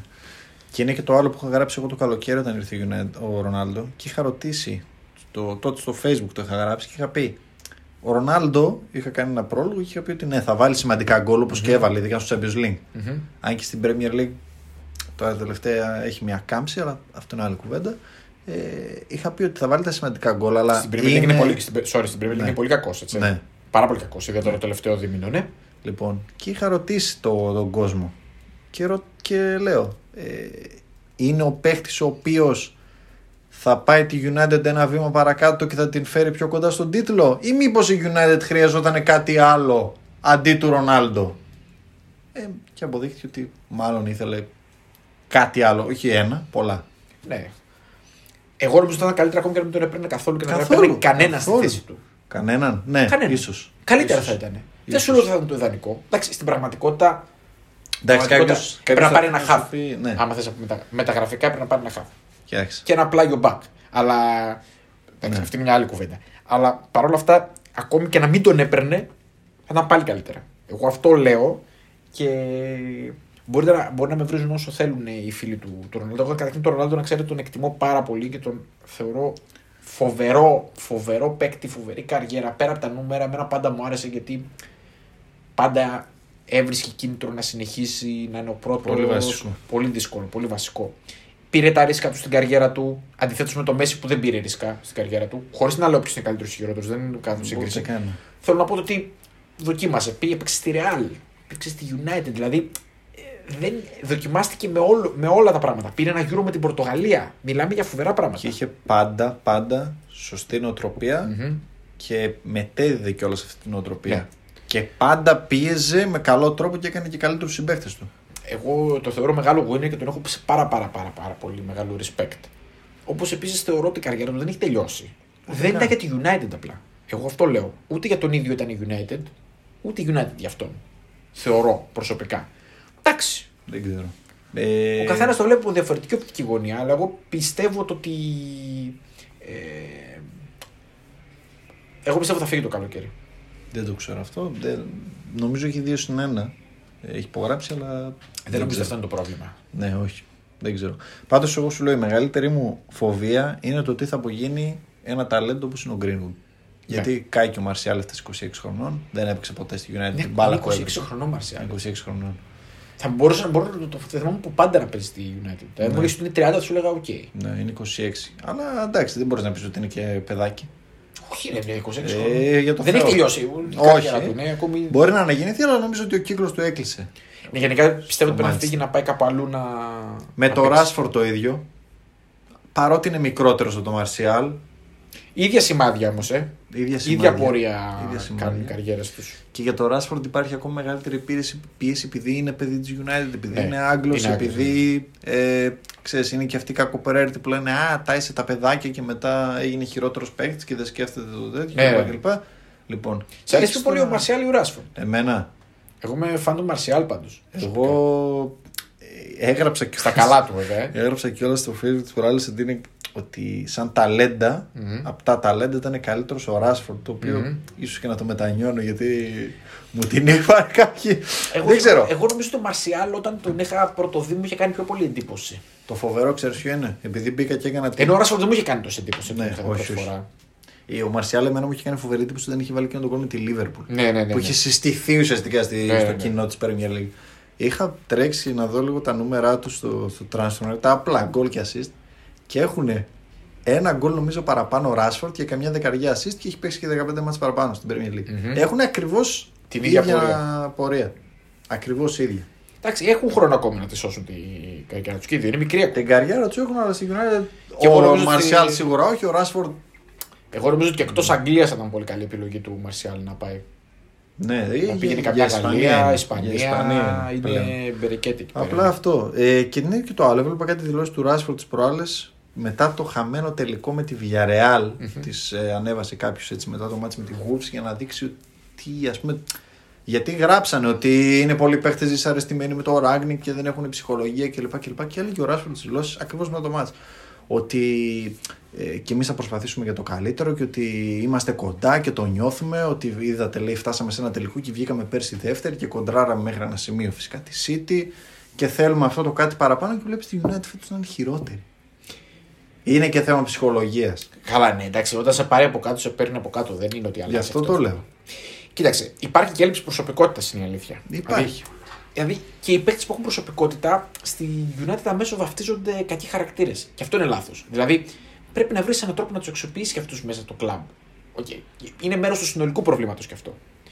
Παρ' όλα αυτά, τι λες για τα δημοσιεύματα που κυκλοφορούν συνέχεια το τελευταίο διάστημα; Εντάξει, όχι από πολύ έγκριτα. Ναι, εντάξει. Αλλά Tabloids. ναι, από τα tabloids, αλλά νομίζω ότι υπάρχει φωτιά. Δηλαδή Για ο το καπνός. Rangnick, ή γενικά. Όχι, γενικά γιατί, δυσ- γιατί το, υπάρχουν πολλοί παίκτε δυσαρεστημένοι. Εντάξει, είναι και Ε, λογικό. σίγουρα υπάρχουν. Να σου πω κάτι, είναι και λογικό. Είναι και δύσκολο Δεν βρίσκουν και χαρακτήρες. χώρο. Δηλαδή, χαρακτήρες ακούνε και πολλά. Εντάξει, τον Μπογκμπά φωτογραφίζουν όλοι προφανώς. Ο Πογμπά θα φύγει. Αλλά ναι. Ο Πογμπά έχει αποφασιστεί ότι θα φύγει. Ένα ακόμα what if. Γιατί εντάξει, ο Πογμπά είναι για μένα από τους πιο ποιοτικούς παίκτες του United και δεν, δεν έπαιξε ποτέ αυτό που μπορούσε πραγματικά να. Μόνο ψήγματα να έχουμε δώσει. πάρει στη United. Μόνο από ψήγματα. το- Μόνο ψήγματα. Ακόμα και πέρσι που ήταν μια περίοδος που ήταν φοβερός. Δεν, δεν υπήρχε διάρκεια. Βέβαια, από τους δύσκολους χαρακτήρες είναι ο πιο δύσκολος. Είναι, ναι. Είναι, σίγουρα. Αλλά θα έπρεπε κάπως να, να βρουν έναν τρόπο. Τώρα, εγώ δεν ξέρω. Να πρέπει να Άντε. κλείσουμε αισιόδοξα, να δούμε Ναι. τι πρέπει να γίνει, τι Αυτό. πιστεύεις, Θα- τι, τι, τι εκτιμάς ότι θα, Θα γίνει. περάσει η στη σεζόν, θα πάει η United. Εντάξει, είναι μόνο νομίζω. Είναι στο μείον 4 από την τετράδα με ένα μάτι λιγότερο. Τώρα λίγο δηλαδή, μπερδεμένα εκεί με, τα- με τις βαθμολογίε Ναι. στην Αγγλία. Γι' αυτό δεν σχολιάζω βαθμολογικά. Δεν ξέρω αν θα βγει ή δεν θα βγει στο Champions League. Εγώ πιστεύω θα βγει εν τέλει. Δηλαδή θα ανακάμψει. Αλλά. Με μια θέση είναι. ε. Μία θέση. Τι... Δεν είναι και σίγουρο. Όχι. Ποια είναι η επόμενη μέρα; 50-50 το δίνουν. Ποια είναι η επόμενη μέρα και σε τι προπονητή επιτέλους θα πρέπει να κινηθεί η ομάδα. Εγώ είμαι αισιόδοξος ότι εφόσον αφήσουν το Γερμανό να βάλει ένα πλάνο, ότι θα δούμε, θα δούμε καλύτερες μέρες στη United. Επίσης, να πούμε ότι αυτό Ναι. θέλει χρόνο. Σίγουρα. Δεν γίνεται σε μία μέρα. Δηλαδή θέλει να μπουν βάσεις. Λείπουν τα πολύ βασικά πράγματα στη, στη United. Βάσεις. Ε, και δεν λέω για να πάρει πρωτάθλημα ή να πάρει κάποιο τίτλο. Το θέμα είναι να βλέπει μια βελτίωση. Φρέσκο αέρα θέλει. Ναι, να, βλέπεις, ποιο- να είναι πιο θεαματική ομάδα. Η ομάδα δεν βλέπετε επίσης. Γι' αυτό είναι Ναι. ένα πρόβλημα. Είτε Είναι κερδίζετε κακό. είτε δεν κερδίζετε, δεν βλέπετε η ομάδα. Είναι κακό αυτό. Εγώ βλέπω, εγώ είμαι αισιόδοξος πάντω για την United. Πιστεύω ότι θα επιστρέψει κάποια στιγμή στα, στα Θα μεγαλεία της. επιστρέψει, εννο- ε, σίγουρα θα επιστρέψει, απλά το θέμα είναι πότε και με ποιον. Εγώ πιστεύω το καλοκαίρι θα γίνουν οι κινήσεις που θα δούμε πραγματικά τι θα αλλάξει. Εγώ από την United θέλω να δω ροή. Δηλαδή, Εγώ πιστεύω ότι δεν θα κάνει πολλές μεταγραφές το καλοκαίρι. Όχι. Εγώ πιστεύω ότι θα φύγει πολλοί κόσμος και θα κάνει κάνα δυο επιλεγμένες μεταγραφές. η United είναι αυτό που είπα και νωρίτερα, ότι πρέπει να κάνει επιτέλους έξυπνες κινήσεις. Ναι. Έξυπνες κινήσεις. Φτηνές, όχι απαραίτητα. Φτηνές. Δηλαδή, να μην δώσει 60, δώσει 25 και φέρει ένα παίχτη. Εντάξει, είναι μεγάλη διαφορά το ένα με το άλλο. Προφανώς. Φέρει ένα παίχτη ο οποίος να κουμπώνει όντως στην Δηλαδή, δεν γίνεται η Newcastle να πήρε τον Trippier με 12 εκατομμύρια Μμμ. Και η United να μην πήρε το καλοκαίρι δεξί μπακ και να παίζει με τον Νταλό και τον Μπισάκα. Μμμ.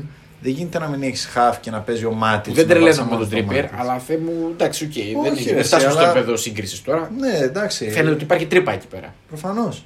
Δεν γίνεται να μην παίρνεις κανέναν. Δεν γίνεται να μην φέρνεις χαφ. Αυτά είναι Εντάξει, τα απαραίτητα, τα τα μετά. απόλυτα απαραίτητα. Στις μεταγραφές είπαμε δεξί μπακ και χάφ έπρεπε να έχουν έρθει χτες στη, στη United. Αλλά λέμε, λέμε δεν γίνεται να μην φέρεις. Σε ποιον απευθυνόμαστε; Σωστό. Εκεί, εκεί καταλήγουν όλα. Σε ποιον απευθυνόμαστε; Εγώ πιστεύω ότι θα αλλάξουν τα πράγματα και στο κάτω-κάτω της γραφής το, έχει, το, έχουμε, το, έχει περάσει, το έχουν περάσει όλες οι ομάδες αυτές οι καλές. Δηλαδή το έχει περάσει η Λίβερπουλ τόσα χρόνια. Και η Λίβερπουλ ήταν μια ομάδα που αντιστοίχως είχε κατά διαστήματα πολύ μεγάλες ελλείψεις πλάνου. Νομίζω είναι η Liverpool και η τωρινή Arsenal του Αρτέτα αυτό που πάει να φτιάξει. Γιατί εγώ εντάξει, έχω μια ιδιαίτερη τέτοια στην Arsenal. Ε, γιατί μου αρέσει το project. Δηλαδή, πίστεψε έναν προπονητή ο οποίος είναι σχολή Guardiola και έχει κάνει μεταγραφικό παζάρι στοχευμένο με παίχτες βγαλμένους από αυτό που πιστεύω από Analytics και Έχει λοιπά δώσει, κτλ. έχει δώσει καλά χρήματα. Έχει δώσει καλά λεφτά, αλλά έχει φέρει Όντεγκαρντ, το Μιγιάσου, Λοκόγκα, παιδιά που τα, έχεις, τα έχουν ψάξει. Πώς να το πω, δηλαδή. Επίσης βλέπει μια πρώτο τώρα αυτή τη στιγμή. α, Γι' αυτό το Έκανε, λέω. η Arsenal βέβαια έχει σκαμπανεβάσματα στην πορεία της. Πάντως κατάφερε επιτέλους να κάνει ένα ξεσκαρτάρισμα. Δηλαδή έδιωξε και κόσμο. Έχει μαζέψει πολύ κόσμο ο οποίος ήταν βαρύδιος στην Αυτά ομάδα. είναι τα πρώτα βήματα που πρέπει να κάνει και η United. Να αρχίσει να παίζει ωραίο ποδόσφαιρο, να βρει έναν άνθρωπο, ένα προπονητή ενός στον οποίο θα στηρίξει ένα πλάνο, ένα project, δεν ξέρω για πόσα χρόνια θα είναι, και να καθαρίσει τη σαβούρα. Να το πω έτσι λαϊκά. Εντάξει. Δεν ξέρω. Εγώ είμαι αισιόδοξος. Πιστεύω ότι θα δούμε καλύτερες μέρες από τη United. Εντάξει, ε, εν κατακλείδη και εγώ το, το πιστεύω. Το καλοκαίρι απλά στους φίλους θα πω υπομονή, αισιοδοξία. Μην περιμένουμε μεταγραφές, δεν θα αλλάξει την εικόνα οι μεταγραφές στην ομάδα. Να δείτε κινήσεις που να έχουν να κάνουν με το, με το πλάνο, με, το, με τον τεχνικό διευθυντή που θα είναι, ελπίζω, να είναι ο Ράγκνικ και κάποιος προπονητής που θα έρθει. Ο Ράγκνικ δεν νομίζω πάντως ότι θα είναι. Θα πάρει ας πούμε, το ρόλο. Γιατί εντάξει, ξέρεις, οι Εντάξει. Άγγλοι το, τους δίνουν, τους αρέσει ο ρόλος. Τους αρέσει να τους βαφτίζουν, ναι, ναι. οκ. Δεν θα είναι sporting director νομίζω ο Ράγκνικ. Θα είναι κάτι πιο Σύμβουλος. consultant. Έτσι, πιο... Σύμβουλος. Γενικός ρόλος εκεί. Ναι. Ποδοσφαιράνθρωπος. Κάτι τέτοιο. Αυτά είχαμε να πούμε για την ε, Manchester United. Δεν ξέρω αν έχεις προσθέσει κάτι άλλο. Όχι, νομίζω τα καλύψαμε πλήρως. Να πούμε ξανά καλή χρονιά στον κόσμο. Καλή χρονιά. Έχει ξεκινήσει και το site μας. Έτσι, βεβαίως. Έχουμε ξεκινήσει χαλαρά, χλιαρά θα έλεγα. Τώρα λίγο θα ζεστάνουμε τις μηχανές μας με το Copa Africa, το οποίο εγώ ακόμη δεν ξέρω αν θα γίνει. Εγώ ακόμη... Γελάνε όλοι μαζί μου. Έχουμε φτάσει 7 Γενάρη. Το κόπα αύριο αρχίζει 9. σε, αρχίζει σε δύο μέρες ας πούμε. Και δεν ξέρουμε τι θα γίνει. Ε, εντάξει, και εγώ δεν περίμενα αυτή την ιστορία που θα έχει τέτοια έξαρση COVID, οπότε δεν, δεν ξέρω τι μπορεί να συμβεί. Δεν ξέρουμε Ναι. εκεί πέρα, αλλά πέρα από την πανδημία εκεί τα πράγματα είναι άγρια στη, Είναι άγρια. Τα έχουμε γράψει. στην και Μαύρη στο- Νήπειρο. Είναι στο δύσκολα τα, αρθράκι. τα πράγματα, οπότε δεν ξέρω. Εγώ ακόμη τις αμφιβολίε μου. Εντάξει, πλέον δύσκολο να μην γίνει. Αλλά. Θα γίνει, αλλά θα γίνει κουτσ- ε, αυτό που Α, ναι, ναι. η αλλίωση. Η λέξη κλειδί είναι η αλλίωση. Ναι. Τι να πω. Αυτά. Αυτά. Στο επανειδήν.